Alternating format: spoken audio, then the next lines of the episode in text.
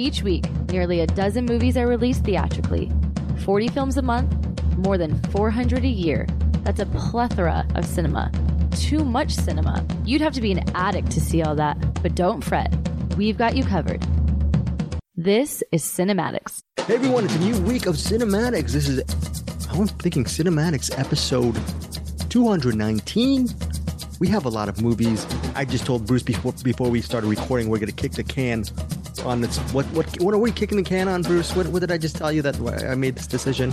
It's in the heat of the night because he just doesn't want to deal with such a tough subject or subject matter in this series, in this episode. So he's like, "This, this, we can't talk about this." Well, my excuse is, what's in the box will be back for next week. We're, we're going to have that the, the mellifluous music stylings of Peter Beta and crew next week, but we're, we're covering a lot of movies this week. So, what's in the box will be next week. That'll give me and possibly Eric. Eric, have you ever seen In the Heat of the Night?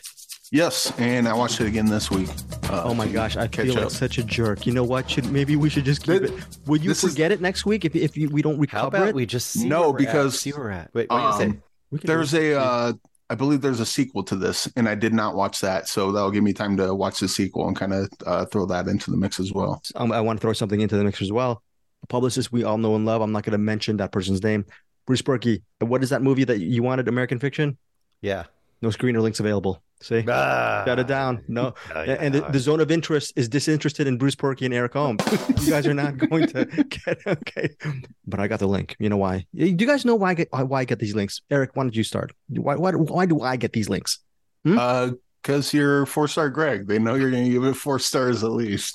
Bruce, I think the right. I'm an authority in this in cinema. Is that why I get all the stuff? Oh yeah, that that's it. Is that it? Is that that sounded that sounded as disingenuous as me on a weekly basis? Bruce, you want to add anything to that? No. I I mean, you're you're you're just a luminary who's been interviewing famous people for All right. years now, and such a name in the in the industry that they have to give you links. I mean, whether even if they don't want to, they have to give them to you. I am not a luminary. I'm a lunamary.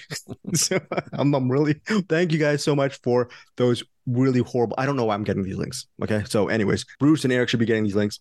That's not neither here nor there. American Fiction comes out next week. The Zone of Interest. I'm sure eventually we'll get to it down the road. I think I think especially Bruce is excited to go see the Zone of Interest. I don't know know if it's going to be playing in your parts, and it might be hard because around Christmas time, Bruce, hard for you to to get out like 30 minutes out of the way out of your whole thing to go Yeah, just and you, usually, if they're those kind of movies, they might play at one theater, and it's usually about forty-five minutes away each way or longer. So, I Got it. may or And, o- and only plays at noon. yeah, something like that. Yeah, it'll play like one showing, and it'll be here for a week and gone. So, yeah. And Eric, I never asked. For you, it's only maybe a 30 minute drive or maybe even 15 minute drive for stuff that you want to see. For example, if the zone of interest or American fiction, they come out next week, most likely will they be playing in your neck of the woods or it's very easy to drive to get there? It's hit and miss. There's one theater here in Colorado Springs uh, called Tinseltown. It's like uh it's uh uh I, I think it's a Cinemark theater. I'm not sure, Mhm. but uh, sometimes they play uh, indie movies. That that's usually the play. Like if they are going to play an indie movie, that's the place that'll do it. Otherwise, I will have to go to one of the Alamo Drafthouses up in Denver, Mhm. and I don't always get a chance to go up there. But It's about an hour drive, right? Maybe an hour drive from where you are. Uh, about 45 minutes. Oh, depends on Yeah. depends on the traffic. Sometimes if you uh, speed and uh, there's no traffic, you can get there in a half hour. But usually 45 minutes is a, a good uh, time to go for. So what happens if you're Bruce Purkey and you have to drive uh, an hour to go see the zone of interest, or maybe Eric Holmes doesn't get out to Denver, hour drive. He's busy during the week, I understand. Or you're someone like me who doesn't leave the house. What what what are you gonna do? What well, what hopefully you can do is well, maybe the best advice is make some money, put some gas, have some, make some time to see these movies. But if you can't, and you're like me, and you're shut in, and you don't want to spend all that gas money, we might have some good movies this week. We'll leave the judgment up to Eric and Bruce. Features for this episode include The Sacrifice Game, movie that's streaming on Shudder Friday, December 8th. Lord of Misrule, a horror thriller that me and Eric are going to review. Everyone Will Burn. I say that to all our CinemAddicts Facebook, Facebook group members at night when I get tired of all their movie recommendations. I hate our group, Bruce. That's why I never. Do you think? What do you think of the group, Cinema, CinemAddicts Facebook group? Do you hate them? Do you love them, Eric, Bruce? They're wonderful, wonderful people, and, and in fact, right now there's a there's a gift exchange going on. Come on now, how can you hate them so much? They're wonderful. I just people. want to say I do not uh, condone them burning. okay, I, I'm putting my foot down about that. no burning, but who knows? Everyone will burn is not a command that I'm thinking in my head. It's an actual movie that Bruce and Eric have seen. Let's see if they recommend this film, which comes out on digital platforms December 5th, actually, as we're recording. It's out right now. Finally, Bruce and I will be reviewing Leave the World Behind, the latest Julia Roberts, Mahershala Ali film, which is should be interesting. Comes out December 8th. It's already been out in select theaters, probably in the big markets since like late late November. So you guys might have an idea of what Leave the World Behind, but most of you is about. But most of you will be able to see it when it hits Netflix Friday, December 8th. And we might get to in, the heat of the night, as Bruce alluded to. Who knows? Let's play it by ear. Let's see if I'm I'm gonna be in time to feed the dog that I'm dog sitting right now within the span of 45 minutes. So let's see if we can do it.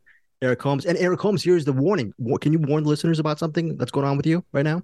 Uh, yes, uh, the uh, dog seemed to make his way outside and he's barking to get back in. So I got to go let him in real quick. Go- But go I will let the be right back. Okay, go let the dog in, Eric. Alright, Okay, we- he will be right back. I don't know who let the dogs out, woof woof, but I'm about to fix that right now. good. Okay, good. I'm glad Eric did not do the copyright sort of a tune with the, who let the dogs out because I w- would have had to edit that, Bruce. But the second warning regarding Eric Holmes is his Wi-Fi is a bit spotty. He may actually cut out of this episode, not just to let the dogs in, but his Wi-Fi may be out. So we'll see. It might just be the me and Bruce show. We'll see. One second, Eric is putting on his headphones. Eric, you can hear us right now. You just let Yes. the dogs in, and I just warned everybody you might leave the show a little bit early, not because you're in poor health, but because of your your Wi-Fi signals. Not very good today, right, Eric? Yeah, it seems to be working now, but it was sketchy earlier. So well, we'll see what happens. Maybe I'll stick around for the whole thing. Maybe Wi-Fi I'll be like, nope, Eric, you're done out of here. So we'll see what happens. But it, it seems to be working fine now. So we'll see what happens. Bruce and Eric, you want to say anything before we launch into the features about anything? Uh, anything the world of Uh, Bruce Purkey or Eric Holmes? Anything off the top of your head? Yes. Okay, Um, want to hear it. I've not seen Leave the World Behind, but I did see the Sacrifice Game, Lord of Misrule, and Everyone Will Burn. And we have kind of a, uh, a Volcano Dante's Peak situation with these movies, or a uh, Deep Impact Armageddon kind of situation, because the three of these movies have a lot in common. And they're like similar versions, similar stories, but like wildly different versions of that story. So that'll be fun to get into. It'll be a volcanic episode. And after you're done with this episode, please listen to Eric's interview for, with, with the Lord of Misrule director, William Brent Bell. I'm going to add this to the episode as well because Eric and I will be doing a review of Lord of Misrule and then listen after the show for his interview with William Brent Bell. Now let's get to the featured interviews, not featured interviews, featured reviews. The Sacrifice Game, streaming on Shudder December 8th. Centers on a couple of girls. They're at a Catholic girls' boarding school. It's the holidays. All the girls are leaving. All the instructors are leaving except one teacher. Sounds like the holdovers, right? except one teacher. It does. right? It does. okay. And, and you're going to hold over your review next week for Eric Holmes. Eric Holmes, next week, you're going to talk about the holdovers, okay? Because Yeah. I'm, I mean, if I talked about this week, that'd be four movies that have something in common.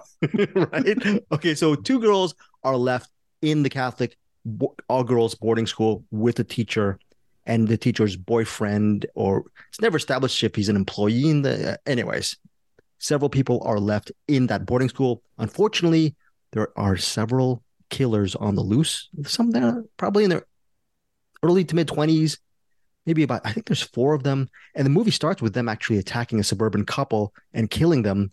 Pretty flashy sequence and violent sequence right off the top. You know, there's going to be bloodletting and gore.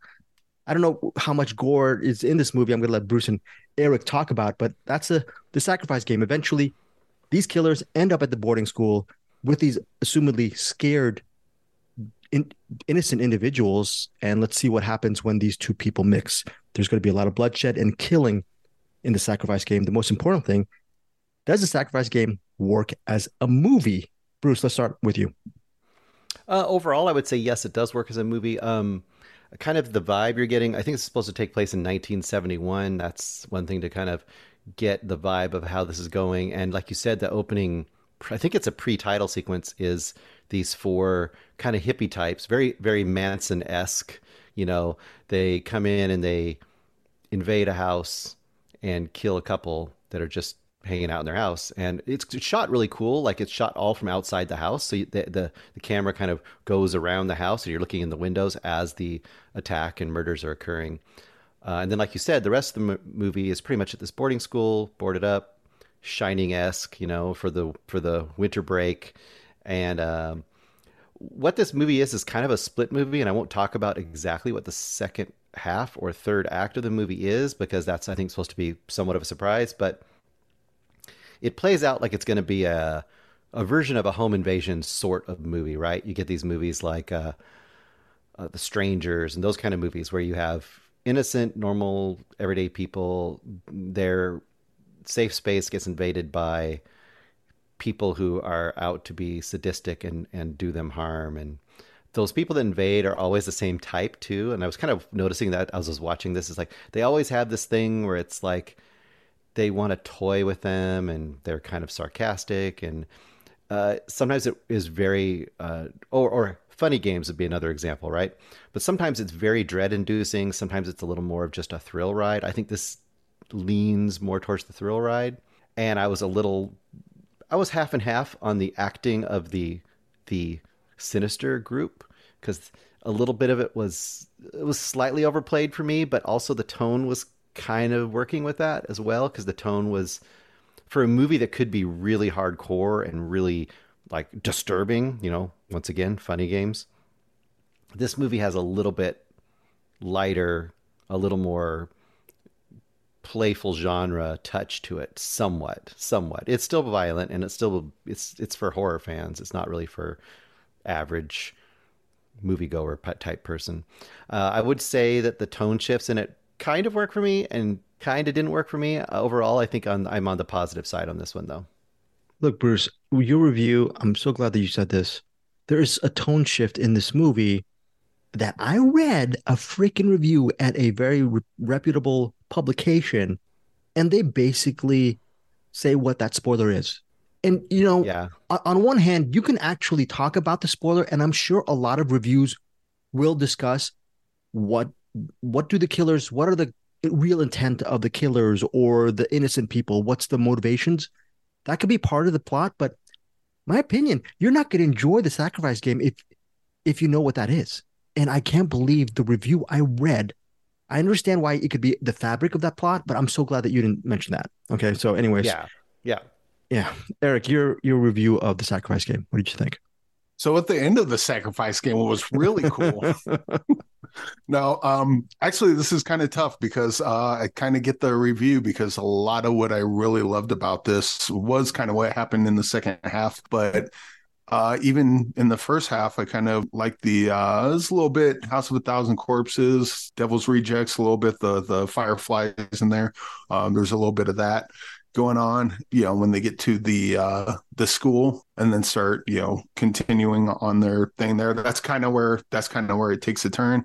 And uh uh shoot I'd, I'd really like to do a spoiler on this but uh without getting into that i would just say i like where it goes. And it does a thing in this movie as does uh, Everyone Will Burn and Lord of Misrule, that does a thing that really bugs the hell out of me that I think they handled really well in this, that I have not seen in movies kind of like this.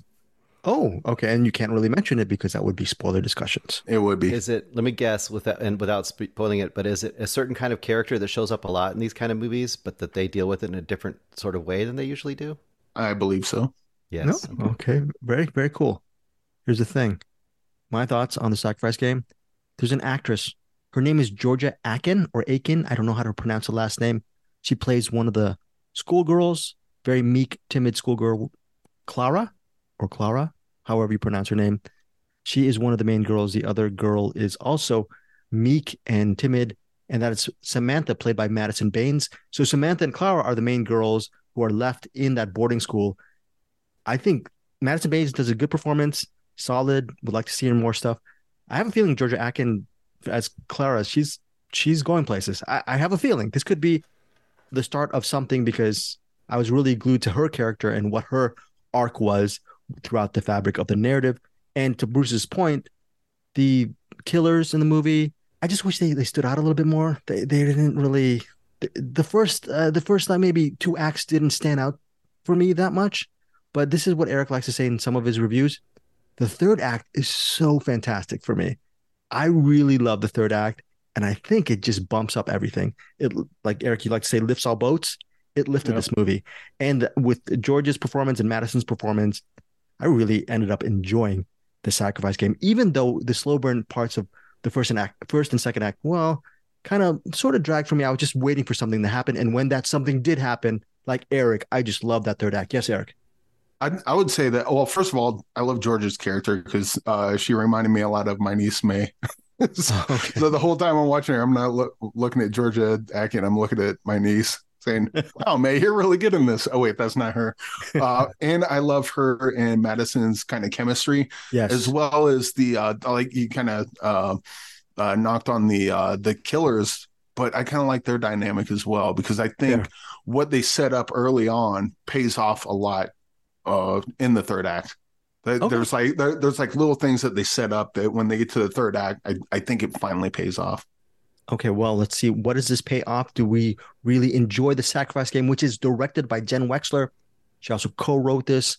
Bruce, what is your rating or final thoughts on the sacrifice game? Um, well, I'm gonna say three and a half. I think it's pretty solid, pretty pretty entertaining overall, and like like we have all alluded to, I think it takes some turns that a movie like this doesn't always take, which I definitely really appreciated that part of it. Um, one thing I would point out, um, people hated uh, "It's a Wonderful Knife," and we kind of liked it. So maybe I'm not good at reviewing uh, holiday horror movies. So keep telling me, people, if I'm wrong. But yeah, I'd say three and a half on this one. Yeah, I, I really enjoy this. I, I think I'm sort of where you are, Bruce, but then again, that third act just really put everything into perspective for me. I wouldn't mind watching this movie again because I feel like as I love it so much, I could really stomach the first two acts the second time around to see how these how all this stuff plays out. So for me, four stars, four stars for the sacrifice game. What about you, Eric? I'm higher than both of you. Um, this one's currently four and a half. Uh, this could Oh. get this could this. I'll give it four and a half with room to grow. This could be a five star for me if yeah after watching it a couple of times because there's just there's just certain things that they do in this movie that they do in other movies that really bug me that they kind of knocked out of the park for me, and so I I enjoyed this quite a bit. That is a very strong recommend from Eric Holmes. The sacrifice game, four and a half from him. Bruce Purkey, mild recommend. No, no, not a mild. That's a solid recommend. Three and a half, it's right? sol- Yeah. It's pretty solid. I had a good time watching it. And you're not. This is not like a a long, you know, artsy movie. This is like a meat and potatoes, you know, horror movie. So Yes, there is bloodletting. So again, like Bruce said, if you're looking for some kind of, I know what you did last summer, or something like something that you can is palatable. There are things that are not very palatable in this movie. So three and a half from Eric, three and a half from Bruce, four and a half from Eric, four from me. Sacrifice Game streaming on Shudder, December eighth. Now let's get to another movie called Lord of Misrule. It's in theaters on demand, December eighth. Trink, Eric, we saw this movie what two and a half weeks ago does this movie still stick with you? It kind of still does stick with me in a sense, but it's based on tradition, it seems. There's sort of a folk horror element to it. And how did this movie, a couple weeks later, does it still revolve around your brain as far as what this movie is about? So uh, this is another movie I can't talk too much about because spoilers and whatnot. I can tell you that uh, it's directed by William Brent Bell, who did uh, Orphan First Kill, which I was not a fan of, um, mostly because of the uh, the you know the child character being creepy and all that uh, doesn't really doesn't really do it for me. But this one does a lot. I really liked the uh, the tone and the atmosphere in this. I liked the uh, kind of like early on when they're at that uh what do you call it that festival thing that they're at Mhm. and, and hanging out there there's uh parts later on in the movie where there's uh sort of cults getting together like anytime you get a bunch in this movie when they get a bunch of people together i kind of want to be there even in certain areas where it's like that would be very dangerous to be at but i kind of want to i kind of want to hang out and live in that area which is Well- weird to say Well, let's give it a little bit of context. You were alluding to it, Eric. It centers on a priest played by Tuppence Middleton. She is the town priest. She's Catholic, right? So she's leading a congregation within this small town. You think at the beginning she has command of this to- small town since she is she and the church are the spiritual center of this environment, so to speak. Who knows? But she, unfortunately, during like this aforementioned festival, her daughter goes missing, and she's trying to find what happened to her daughter. And unfortunately, her husband's a little bit of an idiot, and he's trying to go along with the flow, and he's not really uh, being proactive. She's the only one being proactive, and as she's trying to investigate her daughter's disappearance, she starts to suspect the townsfolk, the townspeople. They have their own baked in history of how the town came to be, the their relationship with maybe a supernatural element, possibly, and then that's that's commingled with her Catholic faith, and she's coming trying to come to grips a little bit with her faith, but mainly she's focused on finding her daughter. What will this woman, this priest, go, do to actually get her daughter back if her daughter is still alive?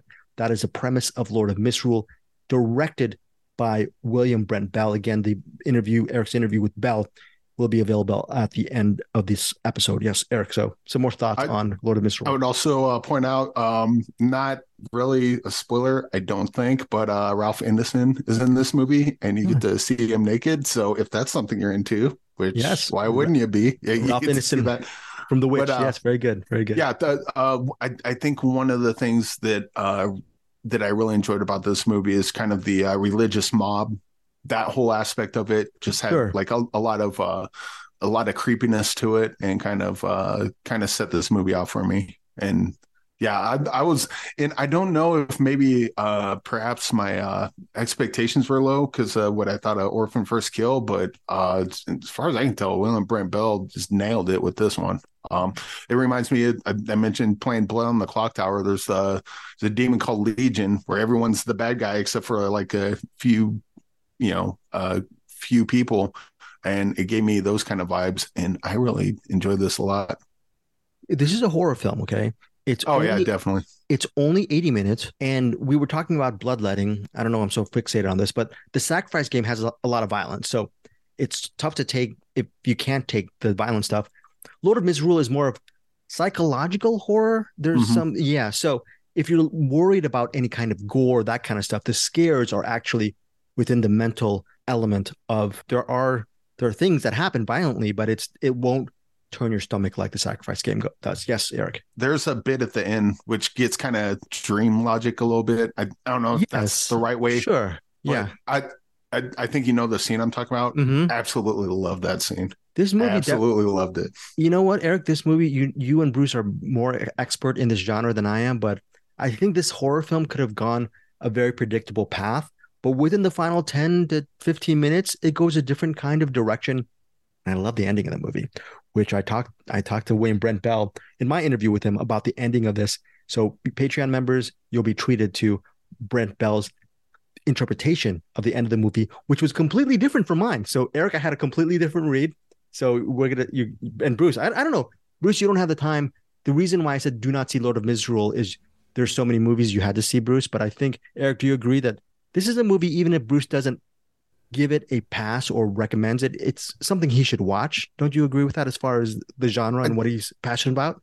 I think so, but I was so off the mark as far as like, uh, well, Bruce might like it or not like it, I'm not sure, but like with, uh, I was so off the mark with uh, Orphan First Kill because I didn't like that, but a lot of people loved it. Sure. And so yeah. this is one. This is a movie that I liked a lot. So maybe someone that liked Orphan First Kill, maybe they'll watch this and go, Eric, what are you talking about? This one So I have no idea. I all I can tell you is I watched Lord Misrule. I'm like, I want to watch that again. I think if I recall, Bruce, you had the same review of Orphan First Kill as Eric did. did were you a fan no, of Orphan I, First? I, I kind of liked it. I liked, liked it. it. It was a mild like. I, I liked it when it got very campy. Yeah. Yes, very campy in the last act. I loved it. And I was like, it should have gone hard on that, like all the way through. Yeah. Well, I think I liked Orphan First Kill more than all of you. I'm glad, Bruce, you, you corrected me and said you actually recommend that film, especially during those camp- campy moments. My only warning is Lord of Misrule isn't campy and it is not operatic. But the third act is a very thinking person's act too. There's some really cool stuff that happens regarding a location. And Eric that mentioned Dream Logic situation, really well executed. And hopefully down the line, maybe Bruce will see Lord of Misrule when he doesn't have to watch. He and Eric don't, don't have to watch 20 movies per week. Lord of Misrule in theaters on demand December 8th. I'm giving it a solid four stars. I, I just really love this movie. I'm it's it's a rewatchable film for me, especially the third act. Eric. Yeah, I'm gonna give this a Greg special as well at four stars.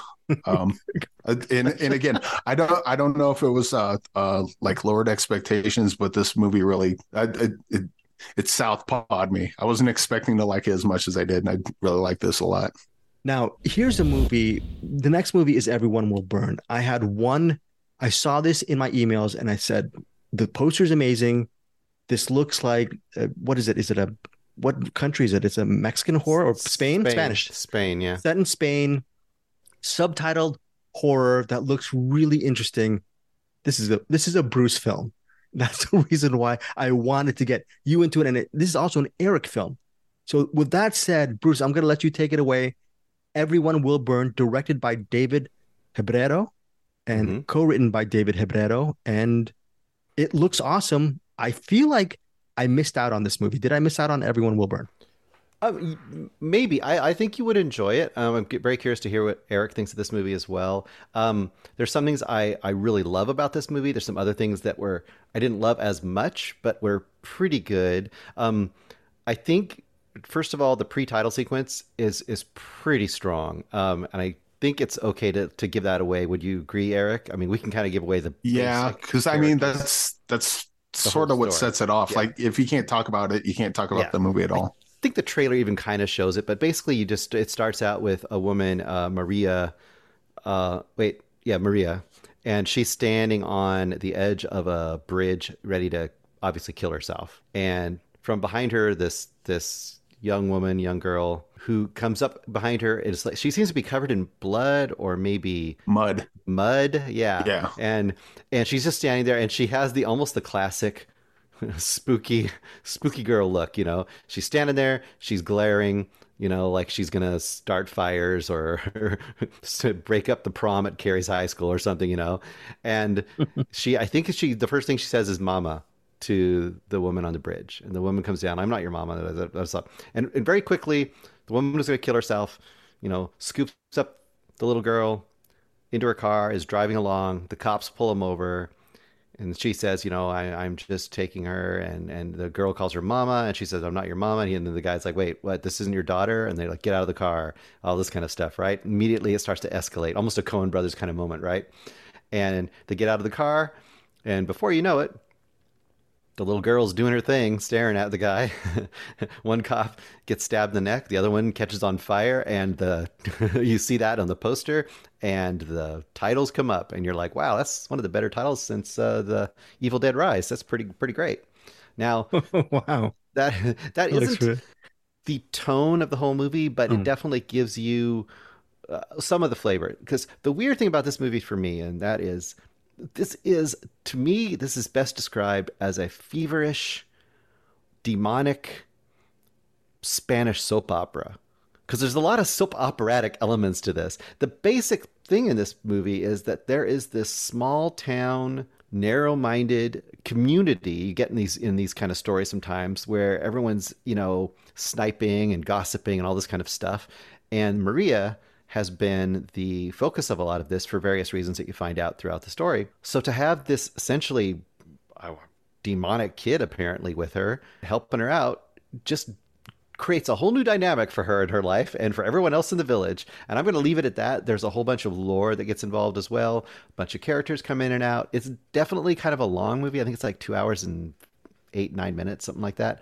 For me, I would have trimmed it down, but I think the the kind of inter neighbor uh, kind of like I said, soap or, soap opera ish elements, melodramatic elements. If you like that, and I think they were going for that, then I think you won't mind the length. For me, I would like I would go more for a leaner version of this. But uh, overall, I enjoyed it. It was definitely a little uneven as far as the tone goes, though. Eric, what about you? I like this one a lot. The actor that played uh, Lucia, Sofia Garcia. I don't know if she's a little person in real life. Uh, she looks like it in the movie, or if that's a special effect. I I, I believe I- this is Sofia Garcia's first movie, so I have no idea. I think she Oh, go- is. I think because that's a key plot element, and it, Yeah. and it, it it also is important to the character of Maria. So I think she is. I think Yeah. she is. And um, without Does Sofia Garcia have two roles in this? I don't think so. There's uh the all right. Uh, yeah, we'll we'll not talk about that. I, may, but uh, the, this one's Maybe I wasn't of paying attention. Maybe she did. I don't know. the, there's a you know this is kind of like the uh like uh Lucia would be the the creepy kid in this one, Yeah. but it's it's kind of like uh my daughter the demon. Yes. It, it, it does that. It's that kind of movie, but it takes it from a different perspective because it's not, uh, ooh, it's this this creepy kid that's doing the, these things. It's uh, you get to see it from the point of view of, I guess, what would normally be the antagonist in this kind of movie. So you get a you get a whole different perspective of what this kind of movie would be. And then uh, Maria Jose, played by Macarena Gomez, she's great in this, and you get to see her kind of. Uh, you know, she's kind of you know the victim in a lot of it. But then when things start going going south like the town like the whole the whole time the town just hates her and treats her like crap the entire time. So then when she gets this uh when lucia becomes part of her life and they're like hey you're gonna help us in town? She's like pick rocks. Screw you guys. Why why would i do that? And so it, it's kind of uh it, it's kind of neat watching a movie from the perspective of a would-be antagonist maybe antagonist, maybe not. Uh, much like the sacrifice game and much like Lord of Misrule, I love the ending on this, I, especially, the sacrifice game because the sacrifice game had kind of an ending where it's kind of it's it's not like a big showy ending, but it's like a really emotional one. And I think this one has kind of a similar similar ending where it's not big and showy, but it's kind of like uh kind of like they you know pumped the brakes a little bit and you know just kind of made the ending what I think it should have been. Yeah, it was good it- stuff. It has a mid-credit sequence too. Did you watch that? The mid credits. Oh no, I didn't. No, I didn't. I'll have to go back Uh, and check that yeah. out. I'll just say there's a mid-credit sequence that um, firmly sets it up for a continuing story, and I won't say what happens in that, but I think it's uh, two. Let's see, uh, two children meet each other. Let's just say that. Okay. Um, I don't know if you. I could okay. I could kind of see where that would go. I didn't see it, but I I could see where that would go. But uh, I yeah yeah. And this has all like uh some like the filmmaking of this, like the, the way it's shot and blocked and all that. It definitely has like Giallo vibes, like you know the the new Giallo kind of vibes, where it's Yes. like who, who's the guy like, that does hard reds and stuff in there too? Yeah, like they uh who's the guy that does the uh the dogs don't wear pants? Oh boy, he was a like Swedish or Nordic guy, but I was thinking of um, also a little bit of Pedro Al- Almodovar as well. Like kind of this overheated. The character of Maria, the mom, is like verging off the rails this whole movie, and I think I really, really loved how unhinged her character was a lot of times. It was almost like this, almost like you have this unhinged character that's been picked on for years, and she she gets a daughter that can finally give her more power. like she finally has power now. It's it's it's a really odd movie in that way, and I, I kind of really loved that. Um, like I said, I just I wished it was a little tighter, but uh, as it sits with me, I think I'll like it more too. I would also kind of uh, compare this a lot to like uh Luz the Flower Evil. Mm, yeah, because it, ha- it has some kind of shades of Juan Diego Escobar Alzate on this, where it's like uh really like really bright colored, but and really pretty to look at, but like all the stuff that's happening is like really horrible to watch. So kind of uh oh, this is a nice scene. Ooh, no, maybe not. All right, so that is Everyone Will Burn theaters December 1st. So it's already in theaters and it hits, most importantly, digital platforms starting December 5th. So it's already out on digital and on demand. Eric, your rating on Everyone Will Burn. I will probably give this uh four, four and a half. We'll go four and a half. Four and a half. Yeah, yeah, we'll go- uh, yeah. That this Okay. one's that this one's another. and Actually, the sacrifice game, Lord of Misrule, and this one all have room to grow because I I enjoyed all three of them, and Oh. I gotta say, the three of these movies I think would make a great triple feature. Okay, wow, it's very interesting. Bruce, your rating on Everyone Will Burn. I think I'll go four stars, and uh, this also this is the one I think that could grow for me too because uh, yeah, it's it's loosey goosey but kind of in a cool way, and and it's kind of sitting with me, and I, I like it. Okay, now do we like the next movie? It's out of all of the features, it has the most stars. It's streaming on Netflix. Thank you, Netflix, for providing me and Bruce Purkey with a link for Leave the World Behind. It is directed by I forgot how to pronounce his name, Sam Esmail or Sam Esmail is the Esmail is the creator of a show that I liked at least for the first two seasons. I've only seen the first two seasons of Mr. Robot. So he's the director and writer of Leave the World Behind. It's a post, possibly it's con- described as a post-apocalyptic thriller or something on Rotten Tomatoes, or, or it's been, yeah, well-acted apocalyptic thriller. So that's not too much of a spoiler because you're wondering you have all these people in this really beautiful house a, some of these people are it's sort of a staycation for of the weekend for this well-to-do couple played by Julia Roberts and oh, why am I blanking? And Ethan Hawke. They're a loving couple. They bring their two kids. They're both of the, the kids are like early teens. There, there's a there's a, the oldest is a son. The youngest is a daughter. The youngest daughter, I think she's around twelve or thirteen. She's obsessed with Friends. It's a running theme. A really you know what? You think that's just going to be a little minor thing? It's a big thing. Her obsession to see the finale of Friends plays a big part in Leave the World Behind because that's a big that's a big uh, part of her character, the youngest daughter. And the youngest daughter, and it's a little trope. Usually, the youngest person in the clan is able to see things that a lot of the adults don't. Don't you're going to see that too? That's not a spoiler either. So there's a lot of tropes that are bandied about, and another big trope is Mahershala Ali he plays a guy who just seem a seeming stranger who actually goes into their house, knocks on their door, and he's with his presumed daughter, and he tells them, "Hey, this is my house. I was in the city, wondering if we could spend the night over at my house. I know you guys are renting it for the weekend for me, but due to certain situations, me and my daughter need to spend the night. Can that happen?" So within that framework, Julia Roberts' character does not trust these two people. And you think it might be some, is it going to be a, a, racial, racist undertone kind of movie that plays into it? Or is it just a general mistrust kind of me- movie, people not trusting people? At the beginning of the movie, Julia Roberts' character, when they're in the city, she says, I think it starts off with, I just bleeping hate people. So that's another theme. But ultimately, you have these this these this family unit and they're trying to figure out what's going on around their environment. Is there something going on? Because the other day they were at the beach, they saw a big freight liner or freight just crash onto the beach. And there's a lot of weird things. There's a lot of deer in the neighborhood for some reason. There's a lot of weird, quote unquote, apocalyptic things that are happening in this beautiful, almost mansion that they're hanging out in. Is it the end of the world? Did they leave the world behind? Is this a watchable movie. Bruce Purkey. Yes, it is a watchable movie. I was surprised by actually how watchable it was. Uh, it is a pretty long movie. It's like two hours and twenty minutes, but I, it went by pretty breezy for me. Although there's a couple, couple scenes I could say you could trim a little bit. There's a scene where Mahershala and uh, Julia Roberts are dancing and stuff, and I'm like, okay, I get it. we don't need we don't need this for five minutes, but it, it was fine. This is a uh, once again to go back to Anderson, something goes down smooth. This is one of those kind of movies. This is what you want from a Netflix movie. You know, you've got all the you got the the stars, you've got the the budget, but it's interesting and fun and engaging story. This is well, two things.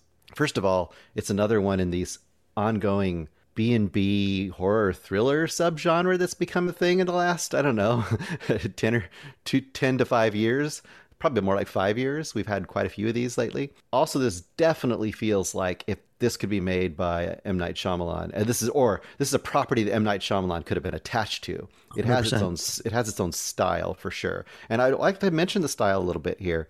There's some really great swooping camera shots, almost Argento-ish kind of things. There's a lot of shots where you'll go like outside of the house and around the house and follow a character through the house and then like seamlessly, obviously with digital effects somewhat, go into the house through the window. There's a few of those shots and they're a little showy, but they're also kind of fun because they give you this the setting and the, the mood of what's going on in that particular scene.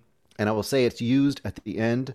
There's an end-ish shot, not the ending shot, but close to the ending shot, where they go from someplace low up into the sky above the tree line and then back down that is fantastic. Um, yeah. Um, but overall, what I liked about this movie, what surprised me about this movie, is it sets itself up, and you know it's going to be apocalyptic or a thriller or a home invasion. It's something, right? You know, you got the the classic suburban upper middle class, upper class family, white family going to the beach to this palatial bed and breakfast. I mean, this is like such a mansion, and then.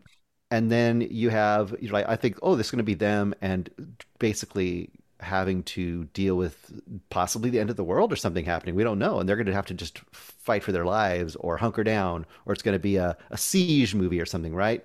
And then you get the introduction of Mahershala Ali. And I want to call out, I want to call out Myha'la, I'm not saying her name right, Herrold, Right. Playing his Ruth. daughter. Yeah. Ruth. I think she's the unsung hero of this movie. She's Uh, so good. sh- She was in Bodies, Bodies, Bodies, which I've just gone back to watch, which I might mention next week because I haven't finished it yet. I know that Eric watched it, and um, I, I made me go back to watch that because I was so impressed by her in this movie, and her role in this movie I think is kind of key because she's like this sardonic voice of like calling out the bull kind of a lot of times in this. Yeah. Oh, you have to bleep me again. I'm so No, sorry. no worries. I Yeah, got you. But I think the secret sauce to this movie is this.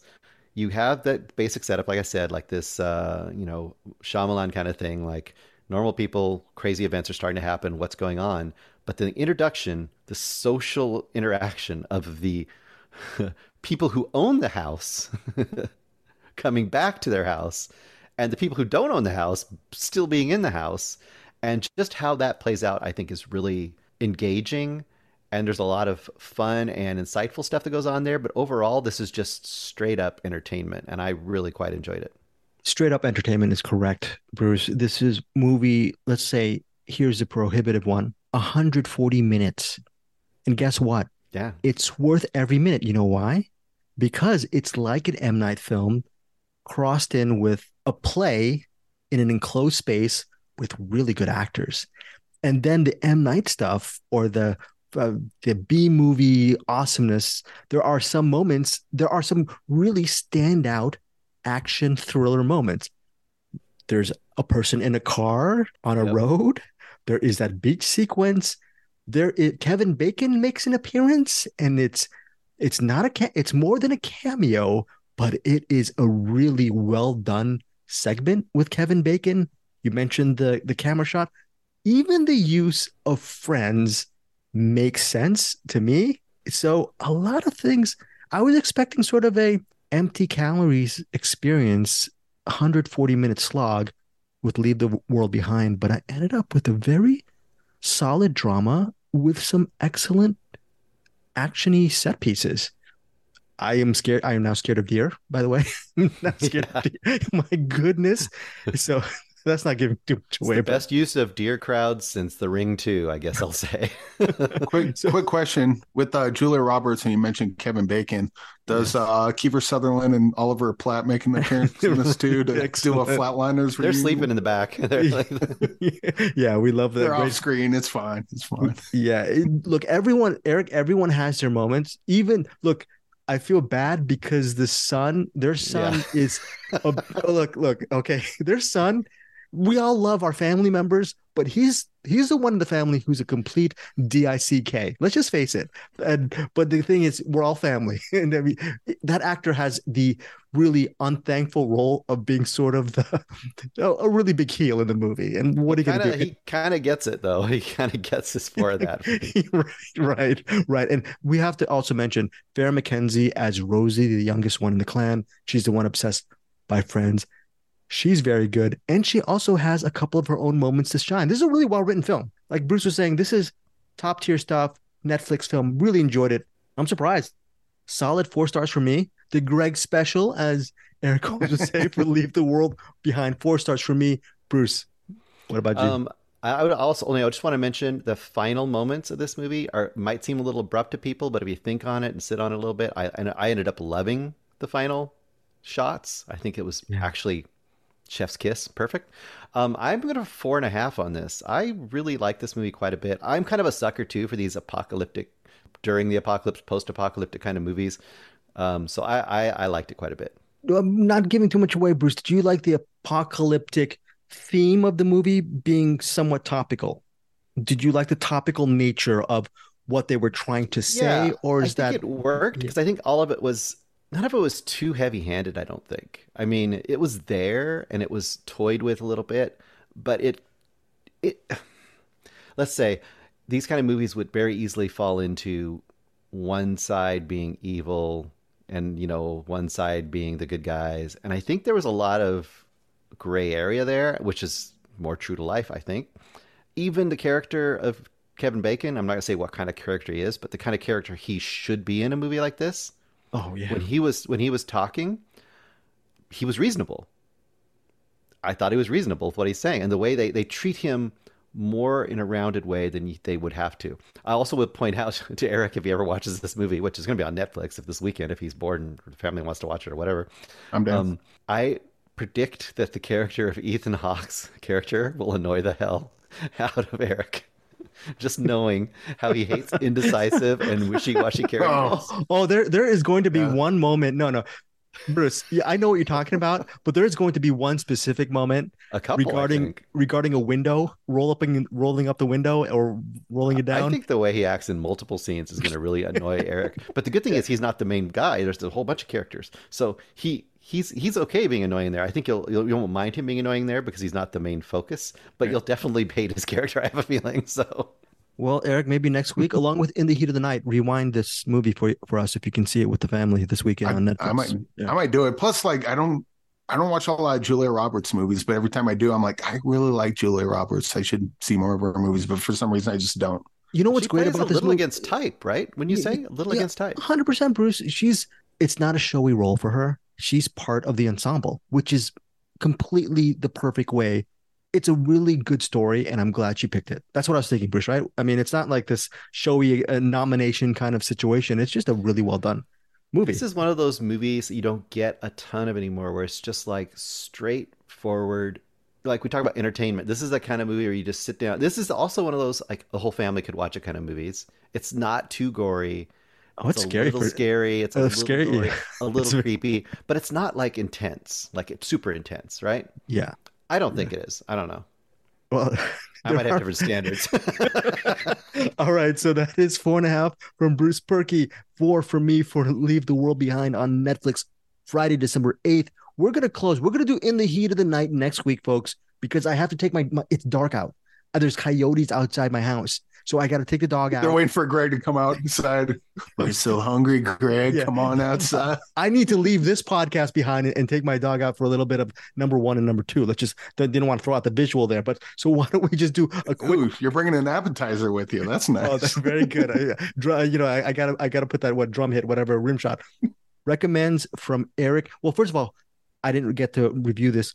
Fast Charlie. It's on digital and on demand December 8th. I have an interview with Philip Noyce. It's going to be on the Find Your Film podcast. Noise. Uh, Noise. Noise. Uh, yeah. Pierce Brosnan, he plays a, a fixer. He plays a fixer out in, where is, where's the location that he's out in? Not, not Louisiana. I forgot what, where it's set in. Where is it? It's set somewhere in the South. It's a really well done film.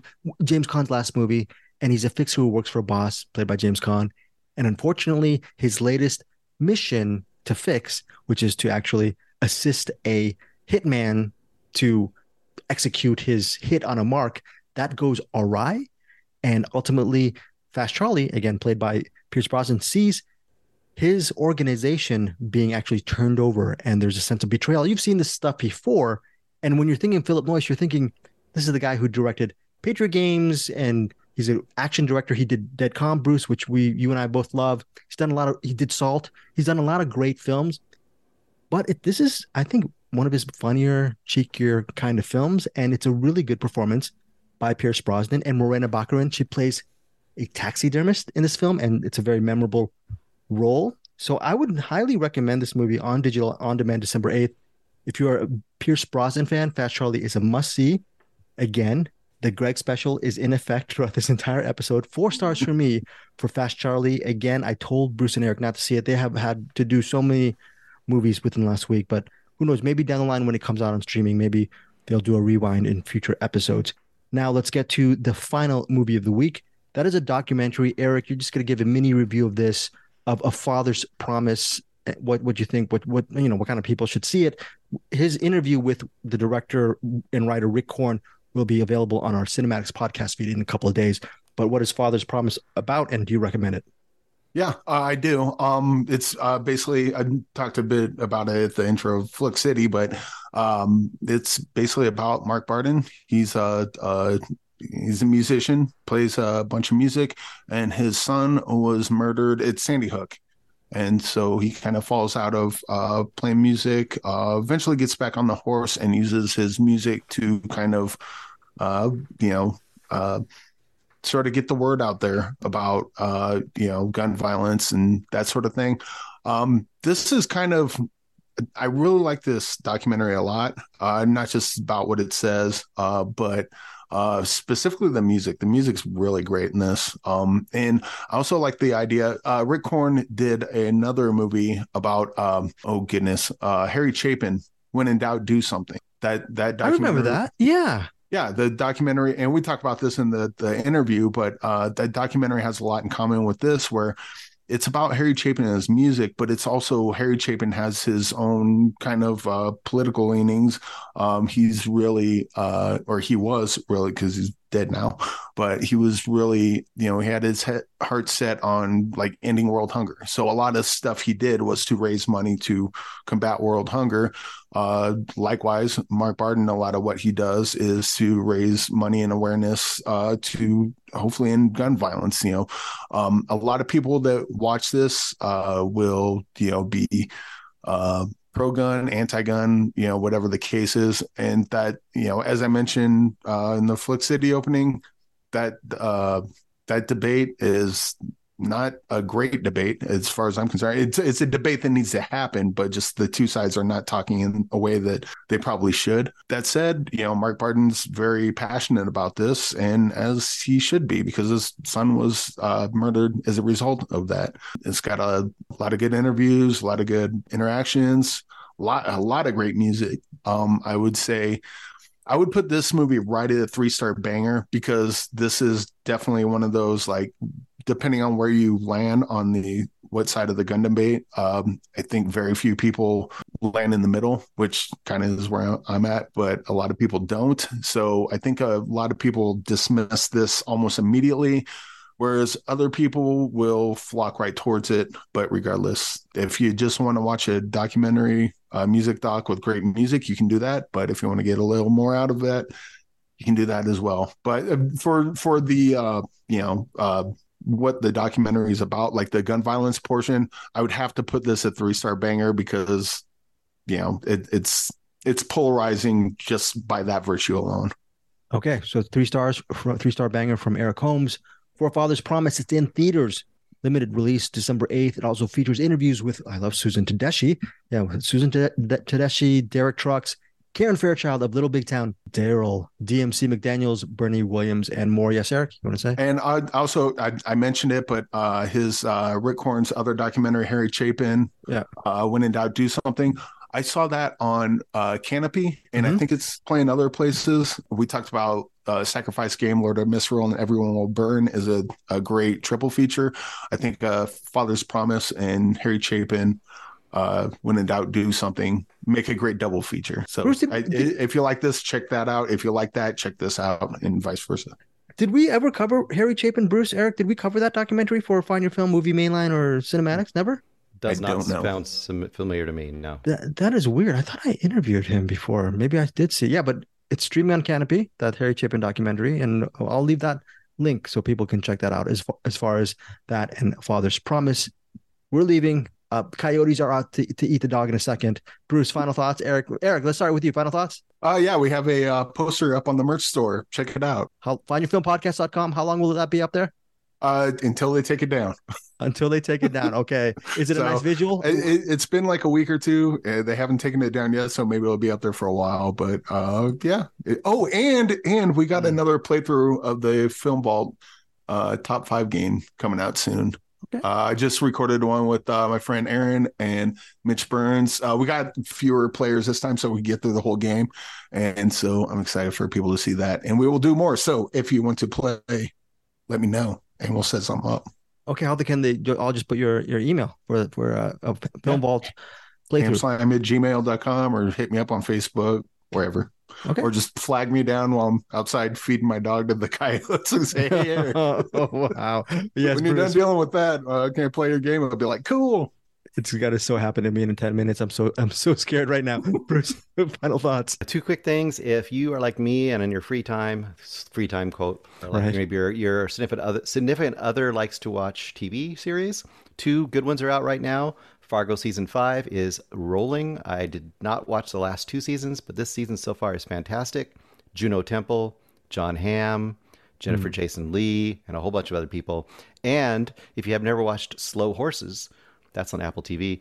Uh, Slow Horses, starring Gary Oldman, is an awesome series. It's a really good spy series where they are the they are like the there's the MI6 or whatever it is. Is it MI5? MI6? I forget. Some- yeah. Whatever that is Yeah, MI5. the, think. the, the fancy the fancy spies in, in England, right?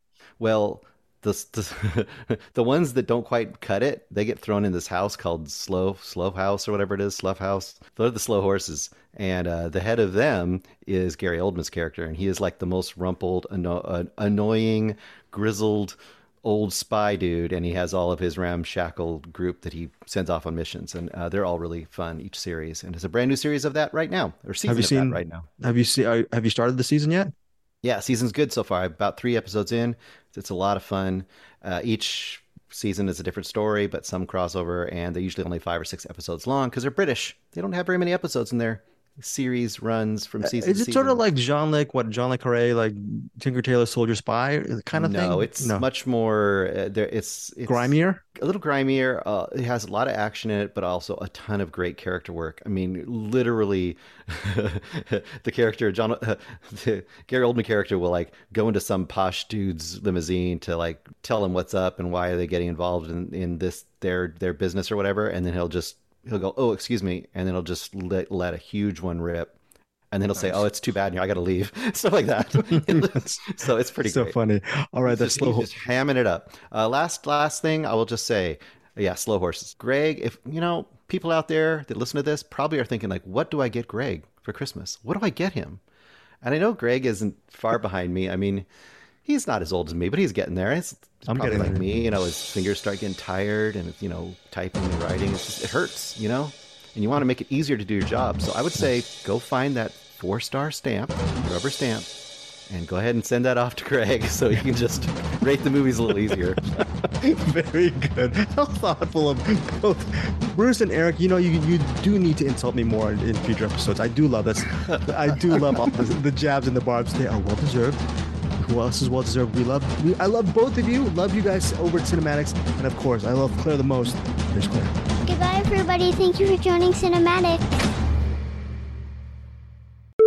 All right. Um, I'm here with uh, William Brent Bell, the director of Lord of Misrule. Um, I don't know if you're familiar with the game Blood on the Clocktower, but I got heavy vibes of that, and uh, I kind of really enjoyed this movie quite a bit. The uh, um, the, what what do you call it? Like a period piece, but it's not a period piece because it's Yeah. set in uh, the like I, the whole time I'm watching, I'm like, oh, this is a period piece. And at one point, someone's like, check social media. I'm like, wait, what? Okay, cool. But uh, where where did uh, how did this movie come about?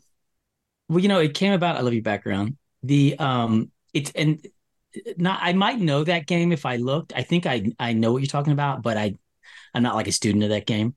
Um, the movie came about. James Tomlinson, my producing partner on this movie, sent me the script and um was just like, "You have to read this quickly. You know, it's really good." And um, and then I like within like five pages was like, "Oh yeah, this is great." and th- this is like in just an incredible world that was kind of created you could tell really quickly and um and so uh we just developed it with the writer from there really Yeah. Also, uh, another thing you do really well in this, like early on, you have that what would you call like a festival or like a Halloween festival. Uh, later on, you got like people coming over. It seems like for like a dinner party, and then Yeah. even kind of towards the the later half where you get kind of sort of that Legion vibe, uh, like just a bunch of people hanging out doing things like. A, a lot of your movies are horror. You ever think of doing like a hangout movie, like a Dazed and Confused? Because I think you'd really nail that. Oh that's interesting um i mean i like Dazed and Confused is like one of my favorites and um big you know like the Coen brothers or it, it- so many I mean, I wouldn't necessarily call those hangout movies that they do, but um, they do everything. Yeah, I mean, I love that vibe. I mean, I probably would not just do a straight hangout movie. I would probably somehow either introduce horror or turn it into a horror film in some way, shape, or form, you know, just to kind of spice it up anyway. Um, why not? Dazed and Confused, you know, meets whatever. But um, but I love, yeah, I love that vibe. I love working with like ensemble casts and and letting them kind of, you know, let their personalities come through their characters. Yeah, I love that stuff. Yeah, that, a lot of that is uh, well with the Dazed and Confused. They take some hot drugs and end up killing your, themselves, and bam, there, there you go. Exactly.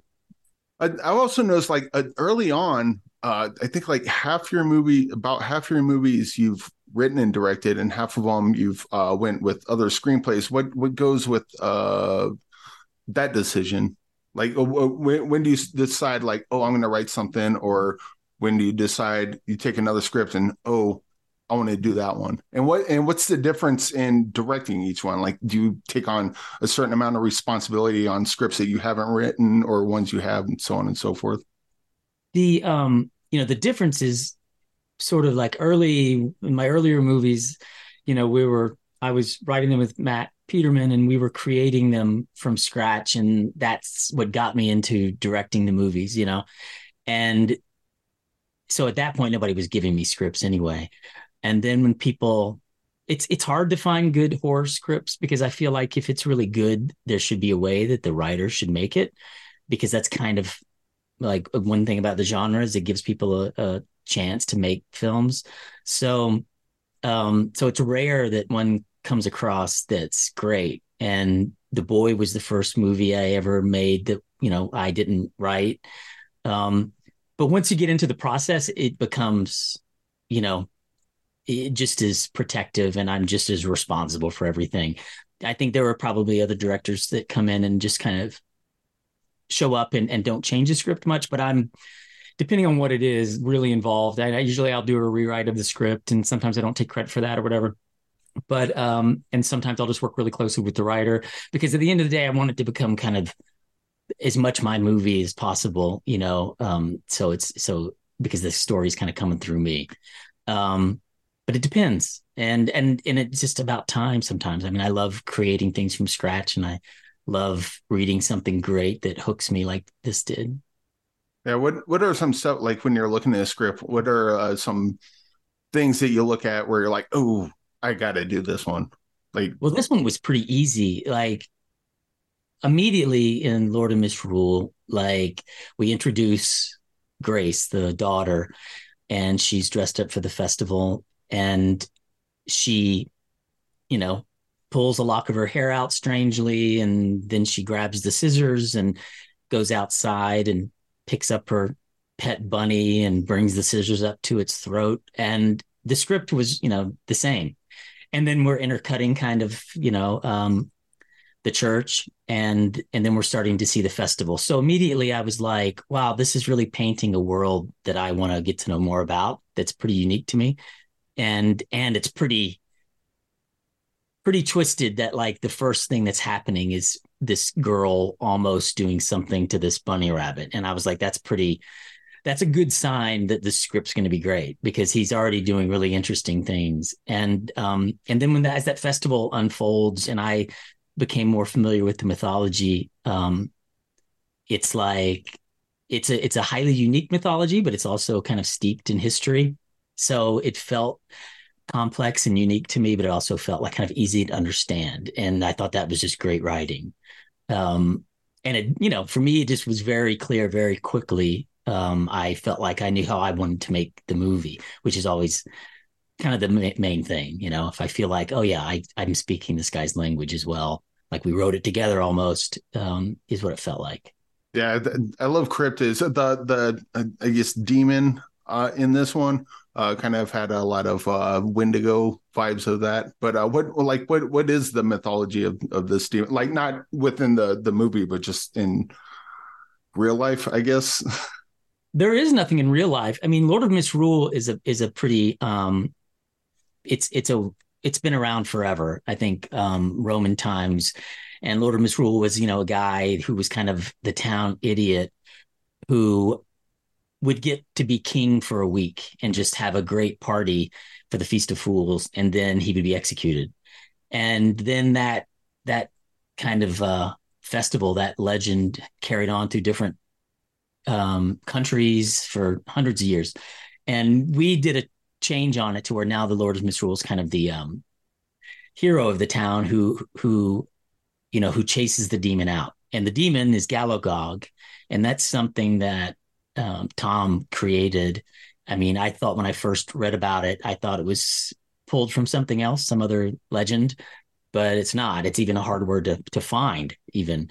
And um, but generally, like the story of kind of a spirit god that lives in the forest, takes your children, things like that. They're themes we've played around with before with stories, certainly scary stories. Um, and this one, you know, was was pretty unique. Um, and there's so much more to the mythology uh, in this one, but that's the, the the basics, I think. Yeah, and you, you've also assembled a hell of a cast. Uh, Tuppence Middleton, Middleton is great in this, and Ralph Ineson. I mean, he's great in everything. Uh, yeah, yeah. So, so like how how how like you're reading the script, uh, you're going to direct it, you start putting the cast together. Like how how does that process go? It's um, you know, it's different. Like a, a casting a movie, part of it's auditions, part of it's just meeting with certain actors I'm a fan of, perhaps, and then sometimes it's it's um, like a left turn. And so, you know, with Tuppence, she was somebody I was a fan of. She was like at the top of my list of UK actresses when we were in the UK that I wanted to meet. Um, and then she responded to the script and we had a great meeting. And then, you know, we had another meeting about notes and changing the script. And so she became, you know, Rebecca pretty quickly. Um, and then Ralph was somebody I knew I wanted to be in the movie and I've worked with him before and we're good friends. And I think, like you said, like he's great in everything he's in and um, he just you know brings something kind of unique to his character no matter what and in this case the script we were um, even the script that that um, Tuppence signed on to you know Jocelyn was a woman it was a like a 70 year old woman and um and I went to go meet with him about playing a smaller part in the movie which seemed kind of like a waste and um and then we as we got to talking basically it was uh, you know, I asked him if he would be interested in playing Jocelyn, and who, of course, was a woman in the script. And he thought that was really cool. And then we decided for him to. So, I, for the first thing I did before I fully made it official was I called Tuppence and I was like, listen, are you cool if Ralph Ineson plays um, Jocelyn and we make it a man? And she's like, if he wants to do that, that's fucking amazing. Like, then do it. And I was like, great. And um, and then yeah, the first thing we did, we were going to change her name from Jocelyn, and then we both decided, you know, let's just let's keep her the way she is and not change a thing about her, pretty much. Yeah, and also that was a pretty different kind of way to cast somebody in a role. yeah, I, I would say so. But uh, like you did, uh, Orphan First Kill right before this, Separation before that, Brahms Boy Two. Like you're just one after another. Uh, I'm assuming you got two or three movies all ready to go after this one, or what? What do you got coming up next? Yeah, yeah, we have two movies um, we're going to shoot in 2024. Um, both both of them going to be shot in the UK with the same crew, um, some of the same cast, I hope, and um, and they're both one's more science fiction and horror, and one is um, pretty pretty pretty much horror. I guess you'd say horror like thriller drama. It's like Dazed and um, Confused, but horror. Yeah, and that's the third one now. I'll, I'll, call you about that later. but um, yeah, you know, it's it's like we're developing another movie in the boy franchise, and it it lends itself more to what you're describing. I would say about the and Confused, but I don't know. That's it's too early, really, to say.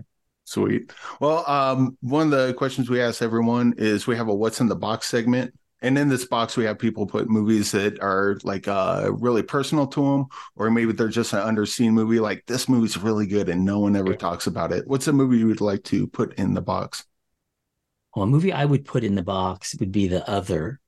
Um, it's not The Others, which is a cool movie with Nicole Kidman. It's a movie from like 1972, I think, 1974. Um, it's called The Other, and it's about two twin brothers growing up in this like remote kind of farm area. And um, one's good and one's bad, and one starts kind of, kill you know, people start winding up dead in different ways. Um, and then it's uh, like the the name Holland. The poster is like, "What's in the um, Where's the baby Holland?" Very much like "What's in the box." And uh, there you go. and it's "Where's the baby we'll Holland?" Change it, we'll change the segment to "What's in the baby." Start pulling Yeah, movies like we or what's in the that. box Holland, um, which is the last name of this family in this movie, um, the Hollands.